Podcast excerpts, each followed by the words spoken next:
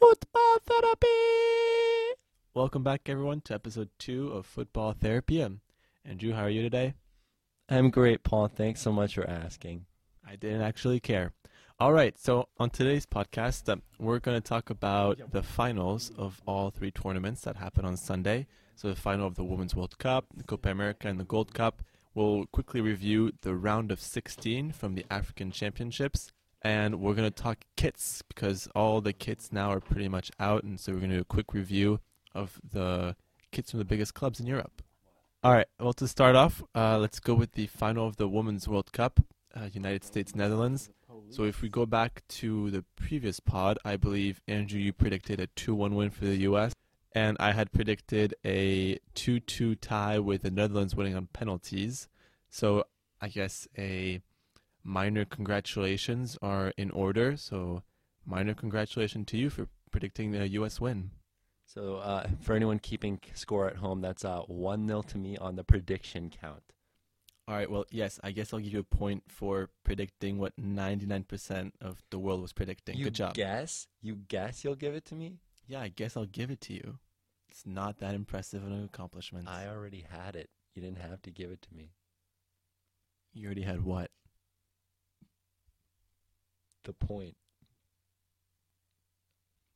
Okay. Well, so yeah, I guess it was to no one's surprise that the U.S. won. Um, they pretty much controlled the game. I don't think they're in peril at all, which can be clearly seen when you look at shots on shots and shots on target. Um, as you can see just by looking at the shots on target, when the Netherlands only had one all match, they really shot on goal one all match. And um, on the other hand, the U.S. had 10 shots on target, and the Dutch goalkeeper, Van uh, Van Veenendaal, really had her work cut out for her and did really well in the first half with some brilliant saves to keep the Dutch woman in the game. But um, in the end, you know, it wasn't enough, and sort of let's call it what it is. The American powerhouse just steamrolled them in the end. Yeah, I mean, the Dutch goalkeeper kept them in pretty much the whole time, and she was. Um, Thanks for repeating what I just said. you said the first half. I said the whole time. Difference.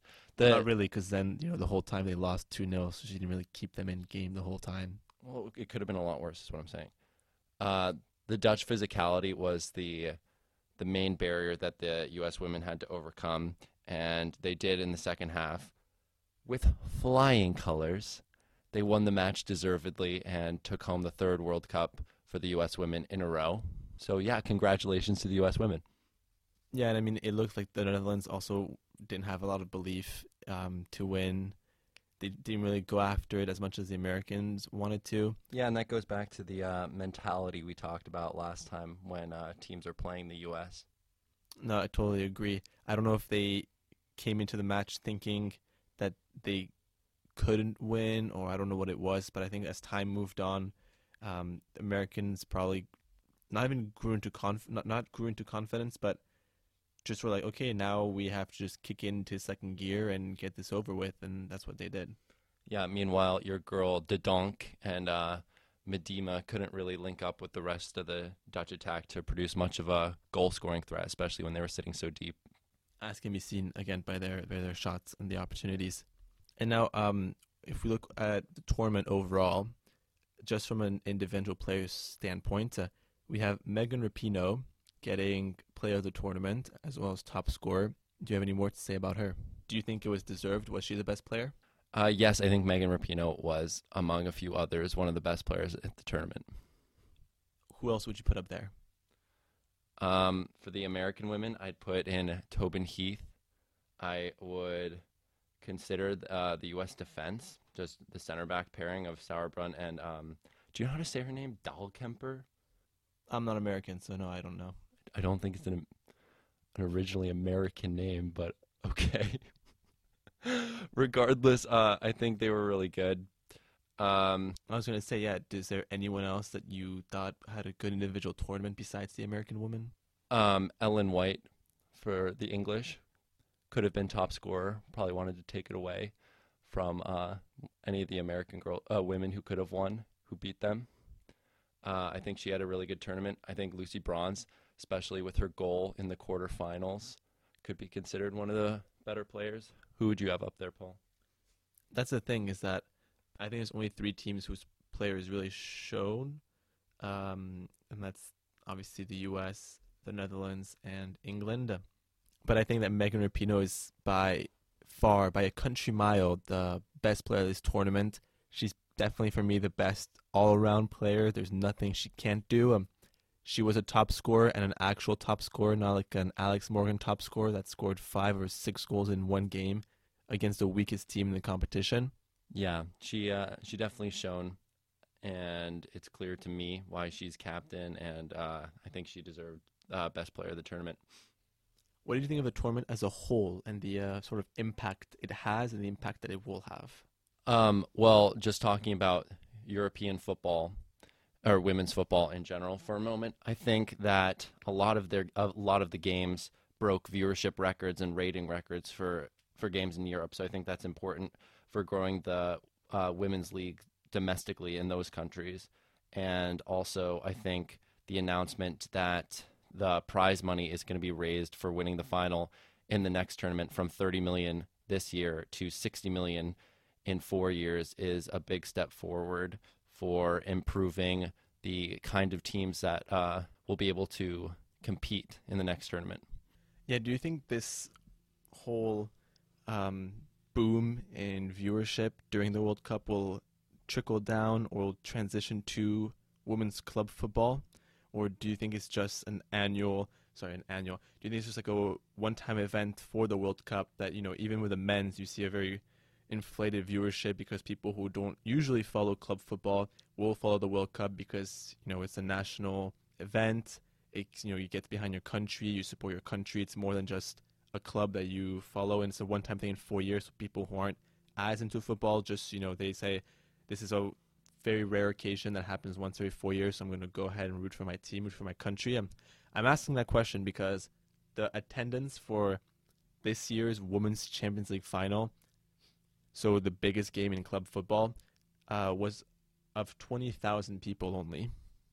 So I think that's a hard question to answer, mostly because it's impossible to predict what kind of impact it's going to have immediately on women's leagues. I think the exposure and the news coverage of the tournament can only be helpful to those domestic leagues, especially in the in the U.S. Um, news sources paying a lot more attention to even if uh, on the field and off the field activities relating to the women's team is just going to improve viewership. And we have companies like ESPN already taking notice of the ratings and the viewership surrounding the performances in the World Cup, already signing a deal to carry the National Women's Soccer League games, which comes to a close in October. So they're going to carry 14 games of that league going into October, including the semifinals and final.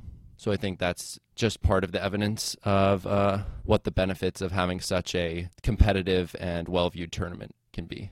Yeah, what do you think about the about what the National Women's Soccer League is going to be like in the U.S. Because there's this dichotomy that we're not used to in um, in the men's game, where the U.S. is a national powerhouse in women's football. They have the best players in the world, yet very few, if not any of them, play or go to play in Europe before coming back to the US? Do you think it's going to impact viewership in the sense that people who are already fan of a men's club in Europe, like Chelsea or Real Madrid or Barcelona, could more easily support a women's team in Europe, but it would be harder for them to just pick up some random women's team. I'm saying random because, for example, Red Bulls or NYCFC don't have a women's team. It's it's a different name. It's not the same club. So do you think it'd be better for the sport as a whole for to have American women move to Europe rather than staying in America. Do you think it's better if Alex Morgan, so currently Alex Morgan plays for Orlando Pride. Do you think it's better for the sport if Alex Morgan stays in the US and plays for Orlando Pride?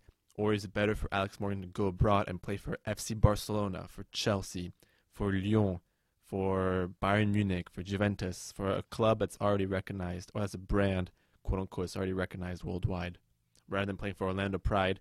It seems that I didn't even know existed, for example, and that very few people know of. Um, well, I'm sure it's important to her to increase the uh, validity of her domestic league more so than grow a European league. But also, I think that's an interesting question because uh, it becomes whether the women should ha- should have their own leagues and own teams and own identities that aren't defined by what's already existed for the men. So that's a that's a difficult question. I think it's definitely helpful in the short term to co-opt the brand and the fans of already existing teams, um, just to grow. Like I said, in the short term, but maybe over the long term, it would be more helpful to women's football to have their own teams. That said, it's difficult when you have the NWSL not breaking viewership records and not breaking attendance records, to put it mildly. Especially when you see that four of the women's professional soccer teams in America play in stadiums with 10,000 capacity or less. I also think it's a complex question, and I might have to defer from your answer because I think it'd be better for the women's game as a whole to have these big players that everyone knows. Players, for example, like Megan Rapinoe, that now everyone in Europe knows after her performances and after winning best player, best top scorer, the World Cup. Uh, for her to come to Europe and to play for one of the you know the biggest clubs that are already here, rather than staying in America, where the league itself in America obviously doesn't have a, strong viewership. Um, I don't know. I think it's same same for all players, even in Latin America. You know, on the men's side, they all dream of going to play for Real Madrid and Barcelona. They all start out in their own domestic leagues, but they all dream of going to Europe. So I think for the women's game, it should be the same thing, especially because those clubs, the biggest clubs in the world, already have a massive fan base for their men's team. That you, they can definitely at least throw, even if it's like, you know, let's say it's a million fans of a club is a million fans for their men's team. All they need is one percent of those people to go watch the women's, and it's already as much or you know a very strong portion that the women have in the U.S. I don't know. I think it would be better for the women as a whole and for branding, for exposure, to have them come to Europe and play for some of Europe's biggest clubs. Yeah, I mean, I see what you're saying, but then also that would put the American domestic league completely by the wayside and could potentially damage the national team going forward. You know what I mean? Not really. Well, if you make the American domestic league weaker, that's going to hurt the U.S. national team. I don't know the U.S. men's national team. Everyone's begging for all their players to go to Europe because that's where the competition is fiercest. Yeah, but if you don't have any good players in the MLS at all, then there's no breeding ground for young talent to be able to move to Europe. I mean, it could also be argued that the breeding ground is college soccer. The thing is, you know, you can stay in there until you're almost 22, 23 the best countries in the world, the best national teams have strong domestic leagues. The reason that the U.S. men's national team want their players to go to Europe so badly is because the men's national team is nowhere near the level that the U.S. women's national team is. It's like a step earlier to get to that to that level where they can compete in international tournaments, like they can actually qualify for the World Cup, maybe. It's a pipe dream, I know. But the U.S. men's national team getting to the World Cup and actually competing would probably need the MLS to be at least somewhat stronger.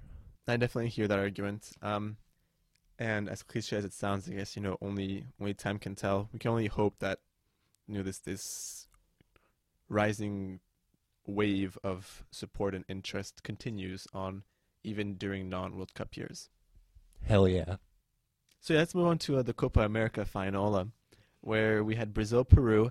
Last pod, I predicted it would be an ugly match with a 1 0 Brazil win, which you seconded, if I remember correctly. I seconded the uh, the winner, but not that result. I said, I think 3 0 to Brazil? 4 0 maybe? Wasn't that bad. I don't think he said 4 I think he said 3 0. Okay, okay. Well, it wasn't that bad. True, you weren't far off with a 3 1, but I was pretty close with the uh, with the ugly, because the second because the second half, especially the last like 20 25 minutes, were just unwatchable. My goodness, I don't know if you watched the end. It was I was so ridiculously bored. Uh, so just so in case you didn't watch it, the game ended 3-1. Um, it was 2-0 at halftime. Sorry, it was 2-1 at halftime with Peru and Brazil both scoring in the last minute two, three minutes of the first half. And then at the 70th minute, Gabriel Jesus gets sent off, and Brazil just stop playing. For 20 minutes, it's just the slowest passing around. They take four years to take throw ins, four years to take free kicks. They fall down if like the wind blows by too strongly. It was so, so painful to watch. That's the weakness I think of South American football. There was too much diving. The ref wasn't handing out cards anytime. He was calling very weak fouls. It slowed the game down so badly, and it was so so so so frustrating to watch. Yeah, I mean, Brazil scored three goals on three shots on target, and once Gabriel Jesus was sent off, yeah, the match pretty much ground to a halt. And Richarlison's penalty in the 90th minute just put the match away. I don't think it was ever really that much in doubt, especially after um, Everton Soares scored in the 15th minute for Brazil. But I still would have liked to see Peru give Brazil more of a game. It's like when I watch those type of games, it's when I wish that I could just switch back to women's football, or that it's the Women's World Cup where everything was a lot more fluid and intense. This was a final, and they were all, I mean, I don't know if it was the temperature or the fact that it was a final, so they might have been a bit tired after the whole competition. But the last 20 minutes, everyone was walking around. It was just really tough to watch. I can't emphasize that point enough. As a final, I mean, there was four goals, so see, was somewhat entertaining. But in terms of the quality, it, it wasn't there. Um, and I think the whole Copa America lacked in quality, honestly, overall. It wasn't a great, great spectacle. There wasn't a lot of, if any, memorable matches. Maybe Argentina Brazil for the rivalry. But I don't know. I was pretty disappointed with it in the end. Yeah, that's what happens when the U.S. isn't invited. The U.S. has only been invited twice. I think maybe, actually, maybe even once only. So, so tell me, when has the Copa America been great? I don't know. You think when Chile won, even even the Copa Centenario in the U.S. was a good cup. Um, Yeah, when because Chile the U.S. was in it. 2015 was also There you just more go. entertaining. U.S. wasn't in it in 2015. Oh, I was still talking about the. 2016. Yeah. Uh, I moved on to 2015 Uh, or 2017. sorry. No, I don't know which years they were. Quality. um, I, but you know, we can always say congratulations to Brazil. They won at home, um, mending a tiny little bit the damage that was done during 2014 and the disappointment of 2018. Um, Bance, because Neymar wasn't part of the team, so that's another thing he hasn't won now with Brazil. um, also shows you that they didn't need Neymar to win. So I don't know how Neymar would feel about that.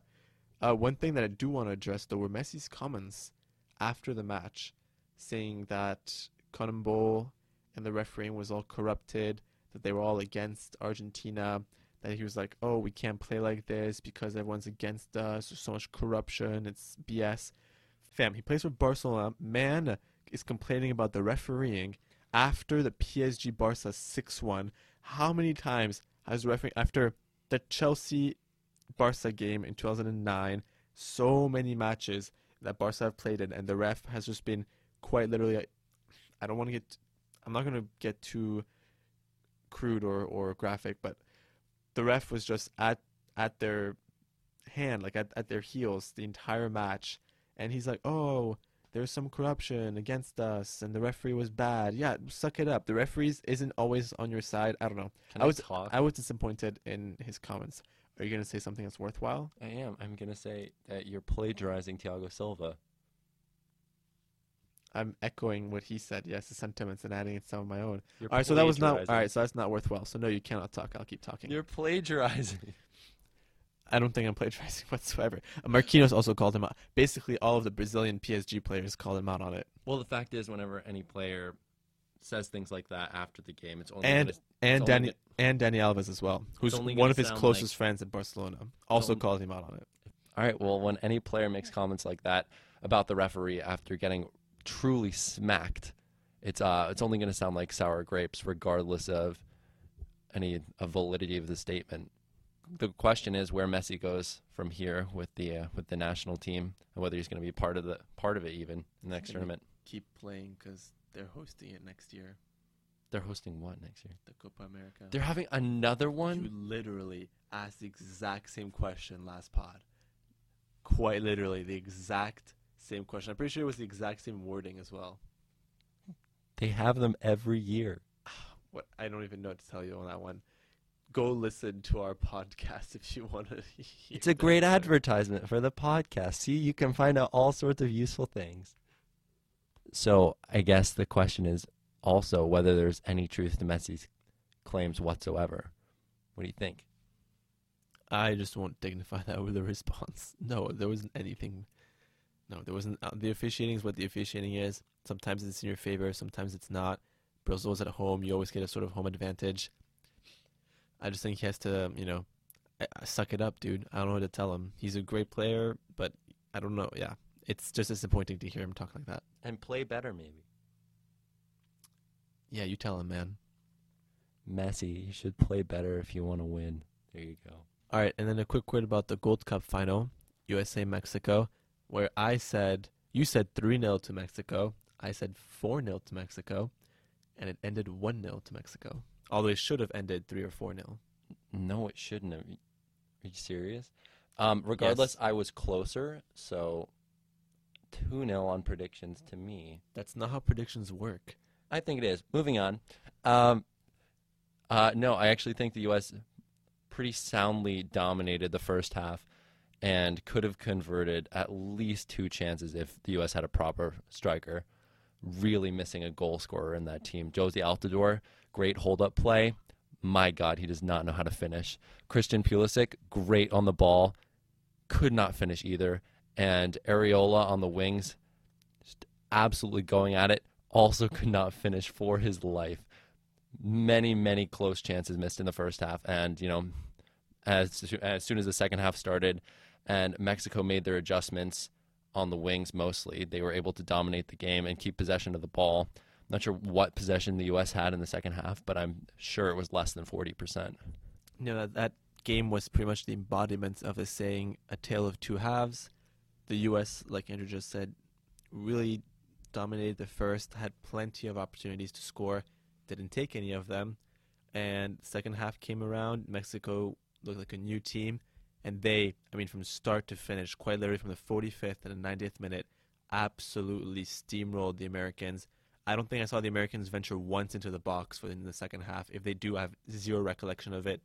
All I have in my mind is Mexico cycling the ball around the back, uh, around the halfway line, and then giving it to one of my new favorite players, Pizarro, who I'd never heard of before, who just had the Americans on skates the entire latter half of the game. And yeah, again, like just to reiterate what Andrew said, they dominated the second half. They had plenty of chances to have scored more, but they took at least one, and that's all they needed to win. Uh, yeah, Rodolfo Pizarro. Actually, I have never heard of him either, but he plays for Monterrey in Liga MX, and he was really impressive in the second half.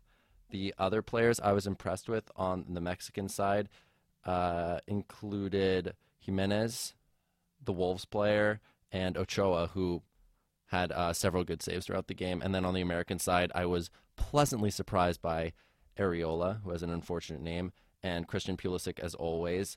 And I thought the American backline actually played pretty well until until conceding, of course. Um, the player who didn't impress me was, as usual for me when watching U.S. national team games, uh, Michael Bradley, who sat in front of the defense and routinely gave the ball away, especially through the second half. He looked absolutely gassed. Yeah, I think Bradley's uh, a thing of the past.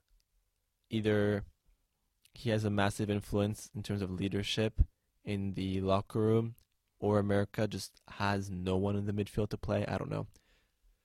It's a new look American team, and he, yeah, he's a relic.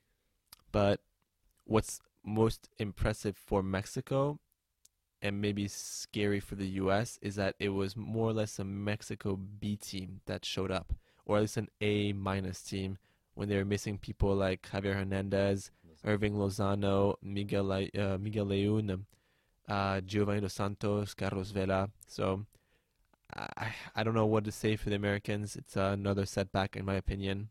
But at the same time, those Mexican players not being there allowed for some of the lesser known players to to show up. Like we said, Pizarro and another guy I had no idea. I had never heard his name before, and I think he made the team only through injury. Antuna on the right wing. Yeah, so I guess bright bright days ahead for Mexico, and still dark days ahead for the U.S. I'd say hazy days. Maybe like there's a little sunshine poking out behind a cloud, but you're not really sure. And now also another quick word because we still haven't watched any of the games, sadly, of the African Championships, but it was um, upset City over the weekend, upset Me- Metropolis, upset um, No, this is terrible. Stop. Megalopolis. No. upset continents in, in Africa with uh, plenty of upsets. So we had one of the favorites, Morocco, getting kicked out by Benin on pens. We had our boys, Madagascar. Do you remember their their team name? It was something weird. It was the Zebu or something of a species of Zebu, one of the two, I forget. Or the Are you like, sure it's not pronounced Zebu? like the Brera or the Berera, Ber- Brea, something like that. Anyways, our boys from Madagascar beat um, the Congo on pens, and then what? The team who was the overwhelming favorites, Egypt, getting knocked out by South Africa one 0 Yeah, they uh, they were held nil nil and then were hit on the counter once and conceded to South Africa, who managed to see out the game in definitely the most surprising upset of the round of 16. The other teams that advanced were the Ivory Coast, uh, Algeria, Nigeria, and Tunisia, who also beat Ghana in pens. Lots of pens in the round of 16. and don't forget Senegal, Oh yeah, and Senegal beat Uganda one 0 which is important for um, Sadio Mane's you know Ballon d'Or at the end of the year, or at least to be in the, as highly ranked as possible. But yeah, the Egypt game, the goal they conceded was, I'm gonna blame the defender that was there. It was a counter attack because it was late game. I think they scored in what the 85th, 86th, 85th. and so Egypt was pushing hard, and they had like two men back. The ball came into the South African forward, um, who laid off to a teammate, and instead of staying with the forward's run, the defender, the Egyptian defender, tried to step to block the ball, didn't make it, and so the South African forward was just in on goal, just like that. So I think it was a mistake. I forget what the defender's name is called, but you know we'll we won't publicly shame him here, so let's we won't bother with that. But Regardless, though, uh, uh, Egypt did dominate possession, but the fact is they only had uh, three shots on target throughout the whole match. So it wasn't as if South Africa was hanging on by a thread, um and South Africa sma- snatched it in the last ten minutes. They did not play up to standard, and talking about Ballon d'Or, that will not help Mohamed Salah's bid. I was just about to say that two players did not help their Ballon d'Or bids this summer, and that's uh, Salah and Messi. So you'd think that players like Van Dijk uh, or Bernardo Silva, actually, sorry, one player did, and that's Alisson, who I think is coming as someone as a dark horse, who's won uh, the best goalkeeper awards in every competition he's been in this season, the Prem, the Champions League, and the Copa America. Uh, and he, I, you know, honestly, I'd be fine with the goalkeeper winning anything. he did play really well this season. But yeah, Messi and Salah not making strong cases for, for themselves. The only quote unquote Ballon d'Or contender left in is Sadio Mane. We'll see how he does because, like I said, it's been a very heavy upset weekend. But them, their match against Benin should see them through if you know logic is being followed. The quarterfinal I'm really excited about is Madagascar Tunisia because again, Madagascar. So with Tunisia beating Ghana on pens as well, I think Madagascar's a kind of solid chance of beating this team. I don't think they're massive, massive underdogs. Which means Mane could face Madagascar in the semis. I mean, I'd just be really excited for that team. It's against their first participation, so it's it's great to see, you know, an underdog or a fairy tale run in any competition. And the bottom half is um, a half with, I guess, now the new favorites of the competition, which are Algeria. They'll have a great match uh, against the Ivory Coast, and then Nigeria takes on South Africa in the last tie for place in the semis. I'd probably say logic would dictate a Nigeria Algeria semifinal, but since it's been, did you say upset metro- upset metropolis? We'll probably have Ivory Coast South Africa. Did you want to make predictions? Wait, sure. Okay, let's do them right now. Your predictions for the semifinals. Okay, my predictions are going to be South Africa Algeria. I like Nigeria because Alex Iwobi uh, plays for Nigeria, and he actually scored the winner in the their three two victory over over the holders Cameroon. But I think that their defense is obscenely weak, and they will concede at least twice. Um, so I'm going to go with Algeria and South Africa in the semis, and Madagascar and Senegal. And then my final is going to be um, Senegal, Algeria, and, and Senegal will take it. You heard it here first. I'm gonna go with Senegal, Madagascar in the semis because I want to root for Madagascar, and Nigeria against Algeria in the semifinals, and Algeria, Senegal in the finals, and then I don't know. We'll see. I'm not gonna call that just yet, but we'll see. That's gonna be my final though. Algeria, Senegal. So the same final. He heard me say it first, and uh, he was inspired. So there you go, folks. All right, now on to the second half of the podcast, a little more lighthearted, where we're going to talk about the new kits that have come out recently. Because, oh boy, I don't know about you, mate, but I have plenty to talk about. There is just. what was Nike thinking? Adidas, I'm not going to lay go too hard. No, Adidas did well. Yeah, so I'm saying I'm not going to go. Puma who did the worst. I don't even know who was Puma this year. It's City, isn't it? Oh, right, the new partnership. No, um, okay. How do you want? Do you want to start? Do you want me to start? Do you want to go by leagues, by teams? Why don't we do? We've clearly organized this beforehand. Why don't we do the the top four teams in each um, in each big league in Europe, and then we can go back and talk about specific other ones we liked or disliked. All right, why don't we just go in, by what's what's more fun to start by? The really good or the really bad? Go with the good because I think the good we. Why did you even ask me? I just want to use my system, feeling my system's better. Let's start with the good because we'll have less to say about the good than about the really bad and the just downright terrifyingly ugly. I pers- Like you. Got him. Um, for my part, uh, when I took just sort of the big European clubs, there were only two, I mean, three teams that I categorized, whose kits, sorry, I categorized as good, and those were Liverpool, Real Madrid, and Arsenal. You only have three good kits. Three good kits. I don't have like the um, the big clubs. Like I think I only took like probably the what people would consider top ten clubs in Europe right now. That's okay, it. so to be clear, you're talking about their home kits. Yes, yes. Obviously, they're home kits because kit makers just go kind of nuts with the away kits and the third kit. So I'm not really going to judge them unless they're particularly bad. I actually think the Real Madrid away kit is is pretty fire. Okay, yeah, you can. Yeah, I mean, this year they went back to the gold accents, which I really like, especially with the white. It's a really clean, really cool look. Really into it. Liverpool, um, they changed a little bit with having the striped lines start. I think more like the chest area instead of coming down from the shoulder and the neck. I like that. I think it makes the kit look a lot cleaner um, than otherwise if people have pinstripes all the way down. Uh, and then Arsenal, who after having a ass kit, garbage kit last year, um, Let's be real. Ever since Puma has or took over, the kits have not been great. no, I I like their kits from like three years ago. I quite enjoyed them. Okay, well I didn't. And to uh, to talk about this year's kit, I think it's I think it's a great look. Uh, I really liked the the reveals and the promo, and now I just I think it's a classic kind of retro look with the all white sleeves coming back. Thank God. And I think the collar looks really nice with the the Adidas stripes across the shoulders. I'm a fan. And then, technically speaking, their away kit hasn't been officially released, but it looks like we're going to go back to the bruised banana, as it's called. Um, I don't think I'm going to be a huge fan of it, depending on how retro it looks.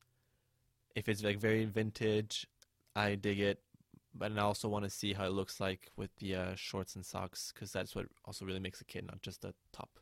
Yeah, I'm gonna wait until the shorts and socks come out to say that I really love it, but I at least really like it. So besides those three clubs, because those were the kits I deemed good, did you have any big club whose kits stood out to you as good or, or really good? Um, I like Celtics home kit. Uh, I like Dortmund's home kit, uh, but I always do. I just I dig the colors. Dortmund's ho- home kit quite literally looks like the same every season, and also they come out with, I think, up to three kits or four kits a season. There's like a special Champions League kit that's not a different color; it's also yellow. I don't know. For me, all the Dortmund kits are in a bunch and like a big bundle. I can't tell you which one was from which year, which one looks the best.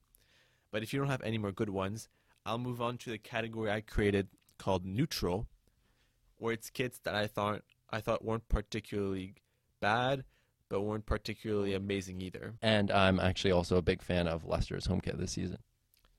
All right, good thing I said big clubs.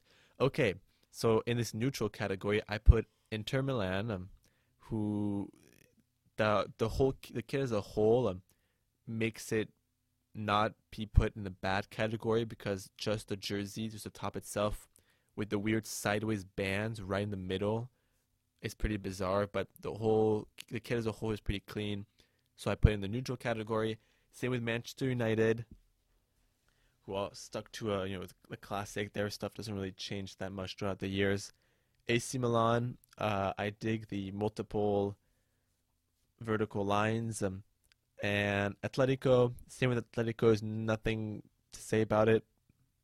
It's a normal kit, nothing crazy. Gotta be real, I don't understand the neutral category. Um, are you just saying all the ones you are indifferent about? Because there are a lot. Okay, so good thing I explained at the beginning of this whole thing saying the neutral category are kits that I didn't think were particularly bad, but I didn't think were particularly good either. Yeah, so that's like 90% of the kits. That's why I said the big clubs only. That's why I only put four clubs in it. And Bayern Munich could go in that category because it's just, you know, red, all red shirt. There's nothing much to say about it. It doesn't look particularly good, I want to say, but, you know, it's it's normal. Just like Atletico's shirt, it's normal. Um, I guess if we're including them as a big club, which I guess we should since they're in the Champions League final. Uh, I think Spurs kit is pretty neutral. Looks exactly the same to me. Yeah, clean. There's no design. It's plain white. I mean, that's the kind of kit design that I like. A little retro with just a plain look. Club's logo. It's just a number in the back, no name. That's how I would want it to be, honestly, in today's world. But kit manufacturers are never going to do that, sadly. But yeah, I would also put Tottenham's kit in the neutral zone. Do you have any more that you want to talk about? No, let's move on to the bad. Okay, so in the first bad category, so these are just kits that are that are just bad. They're not ugly yet. The ugly will come after. These are just are the bad kits. I personally put Chelsea, um, PSG, and Man City. So Chelsea's kit is a whole mess. The home kit is just a mess. I read that they were trying to put the stands designs in the jersey, but it just looks like a little kid kind of drew squiggles and straight lines on a jersey. And Chelsea were like, or sorry, Nike in this case, were just like, yeah, that's that's gonna be what we're gonna put on the home jersey. It's pretty messy. I'm not a fan. Yeah. To uh, to move on to City to take that from you. I'm going to talk about City. I think the mistake they made was trying to incorporate the purple into their kits I really don't think it goes with the sky blue whatsoever. And they've put it on their on their on their shorts, on their socks, and as the uh, the lettering on their kits. So I think that was a big mistake. For me, what's bad about the city kits isn't necessarily the purple. I mean, it doesn't look great, but it doesn't look bad. It's just that it looks like a training kit all of their kits, the home, the away, and third, they just look like training kits. The away, I don't know why there's the away one is particularly bad because there are four colors, so it's all black with the bottom of one sleeve being baby blue, the opposite being this sort of like light pink.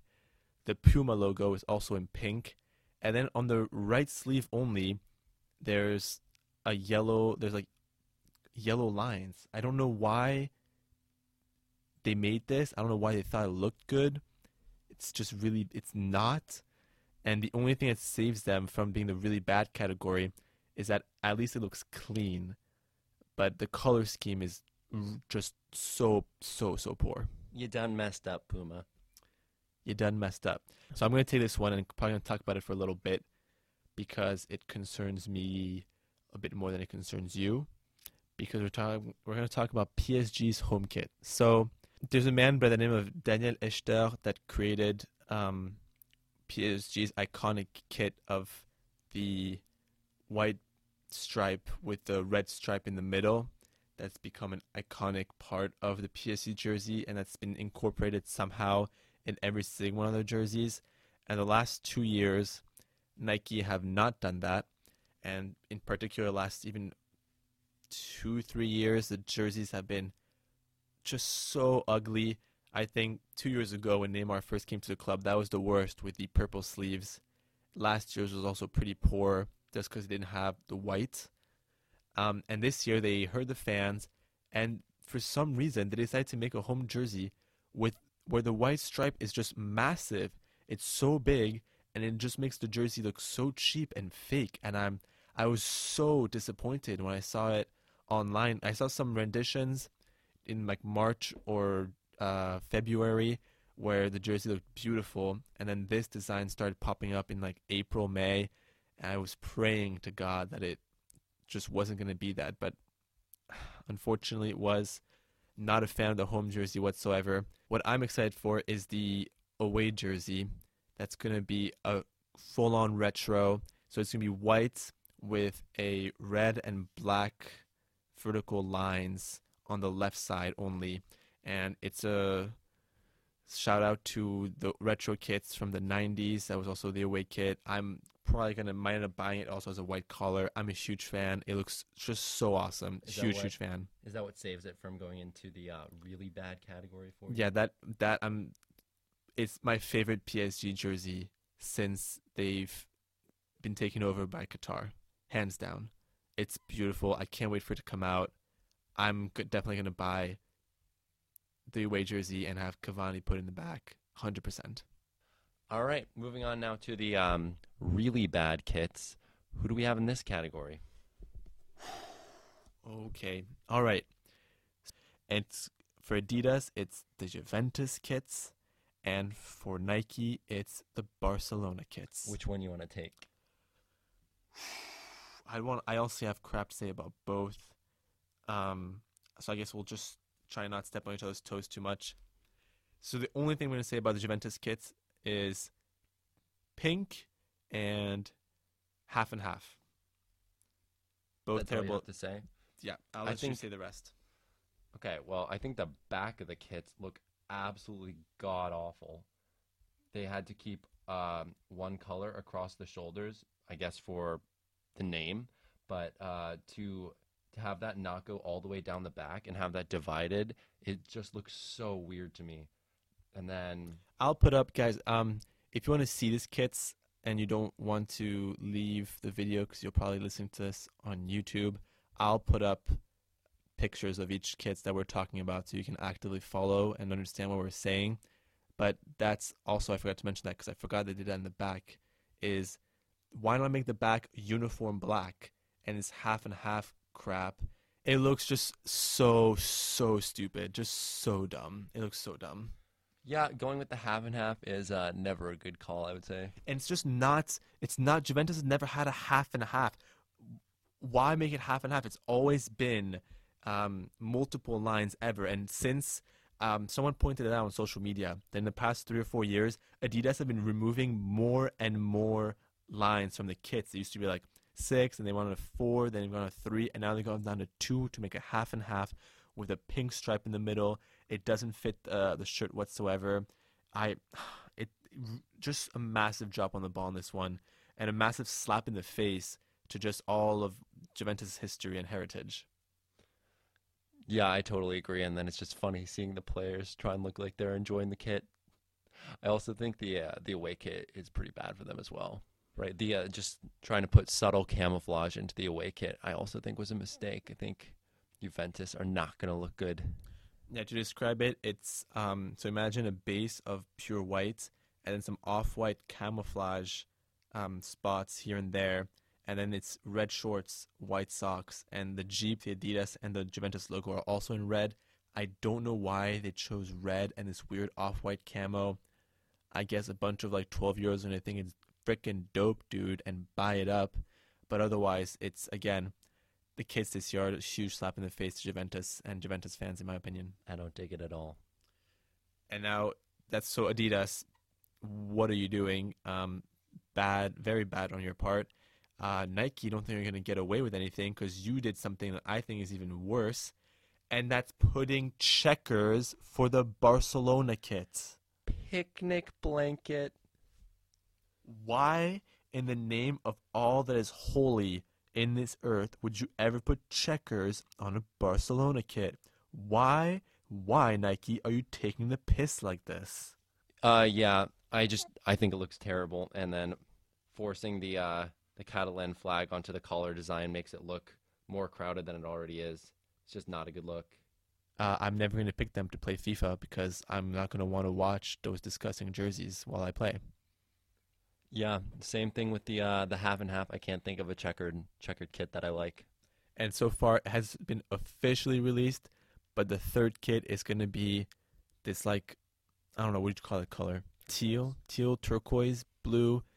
Uh, just it all looks terrible. I can't believe Barca agreed to this. I don't know if they have a say in the kit making, but I think the biggest L of 2019 so far will go to Nike for this. These awful, awful, awful designs. Uh, yeah, I think I think Juventus's might be worse, but I'm not a fan of either of them. They're both really bad, and that's why they're in the really bad category. All right. Is there any other particular kits that you want to talk about? Maybe for some lower tier clubs, in quote unquote. I think uh, Ajax's kits are really clean as well, really classy look. So I'm a fan of those. And like I said, Leicester's kits are fresh, Bournemouth's kits are fresh, uh, and there are a few others that I thought were particularly bad just in the Premier League. Yeah, Watford's kit I think looks pretty abysmal. Also going at the half and half with the yellow and black looks pretty terrible. And then Southampton's collar is just the stuff of nightmares, really. So um, yeah, other than that though, I think the kits are pretty standard. I do have also a quick shout out though for Crystal Palace, who I am a big fan of um, with their kits this season. Getting rid of the yellow, which I think made them. I- get that it's a part of their whole club and whatnot, but I think getting rid of the yellow this year gave the cle gives the kit a much cleaner and fresher look, and a kit that I would really enjoy if my club had the same design. Yeah, I think it's okay. I think the the vertical white stripes are a little little weird. If it was just red and blue, I'd be more of a fan. And that's why you're not a kit designer. Well, there you go. If I was, I'd probably design something like the Everton home kit, which is a mess as well. Yeah, it's bizarre. I don't know why they didn't continue that design throughout, or even decide to make that design. It doesn't doesn't really fly. And then Leicester's away, I guess, is just ripping off West Germany's kit design, and then they decide to make it pink. Lots of bizarre decisions. Lots of bizarre decisions going on. Uh, we'll probably have to wait until the third, the away and third kits are released, if you want to talk more about it. But yeah, Yeah, officially, there are some rumors that are pretty definitely uh, could definitely be bad. Specifically, United's rumored away kit, Liverpool's rumored away kit. Those could be the stuff of nightmares as well. All right, but that about wraps it up for this pod. After this nice little fashion fashion segment, do you have any parting words, Andrew? Any last minute things, shout outs you want to say? It's been a dream, ladies and gentlemen. Not a nightmare like these kids. Very well said. So we hope you enjoyed the second episode of Football Therapy. Um, we'll be back Monday, hopefully, with um, what we're gonna do is a tier list of players. I think we're gonna probably do so. We're gonna use the classic system, uh, classic English system of doing goalkeeper, wing backs, center backs, sixes and eights.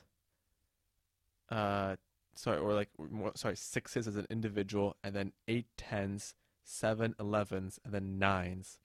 So if you don't know what I mean by that, just um, look up, look it up, Google it, Wikipedia it.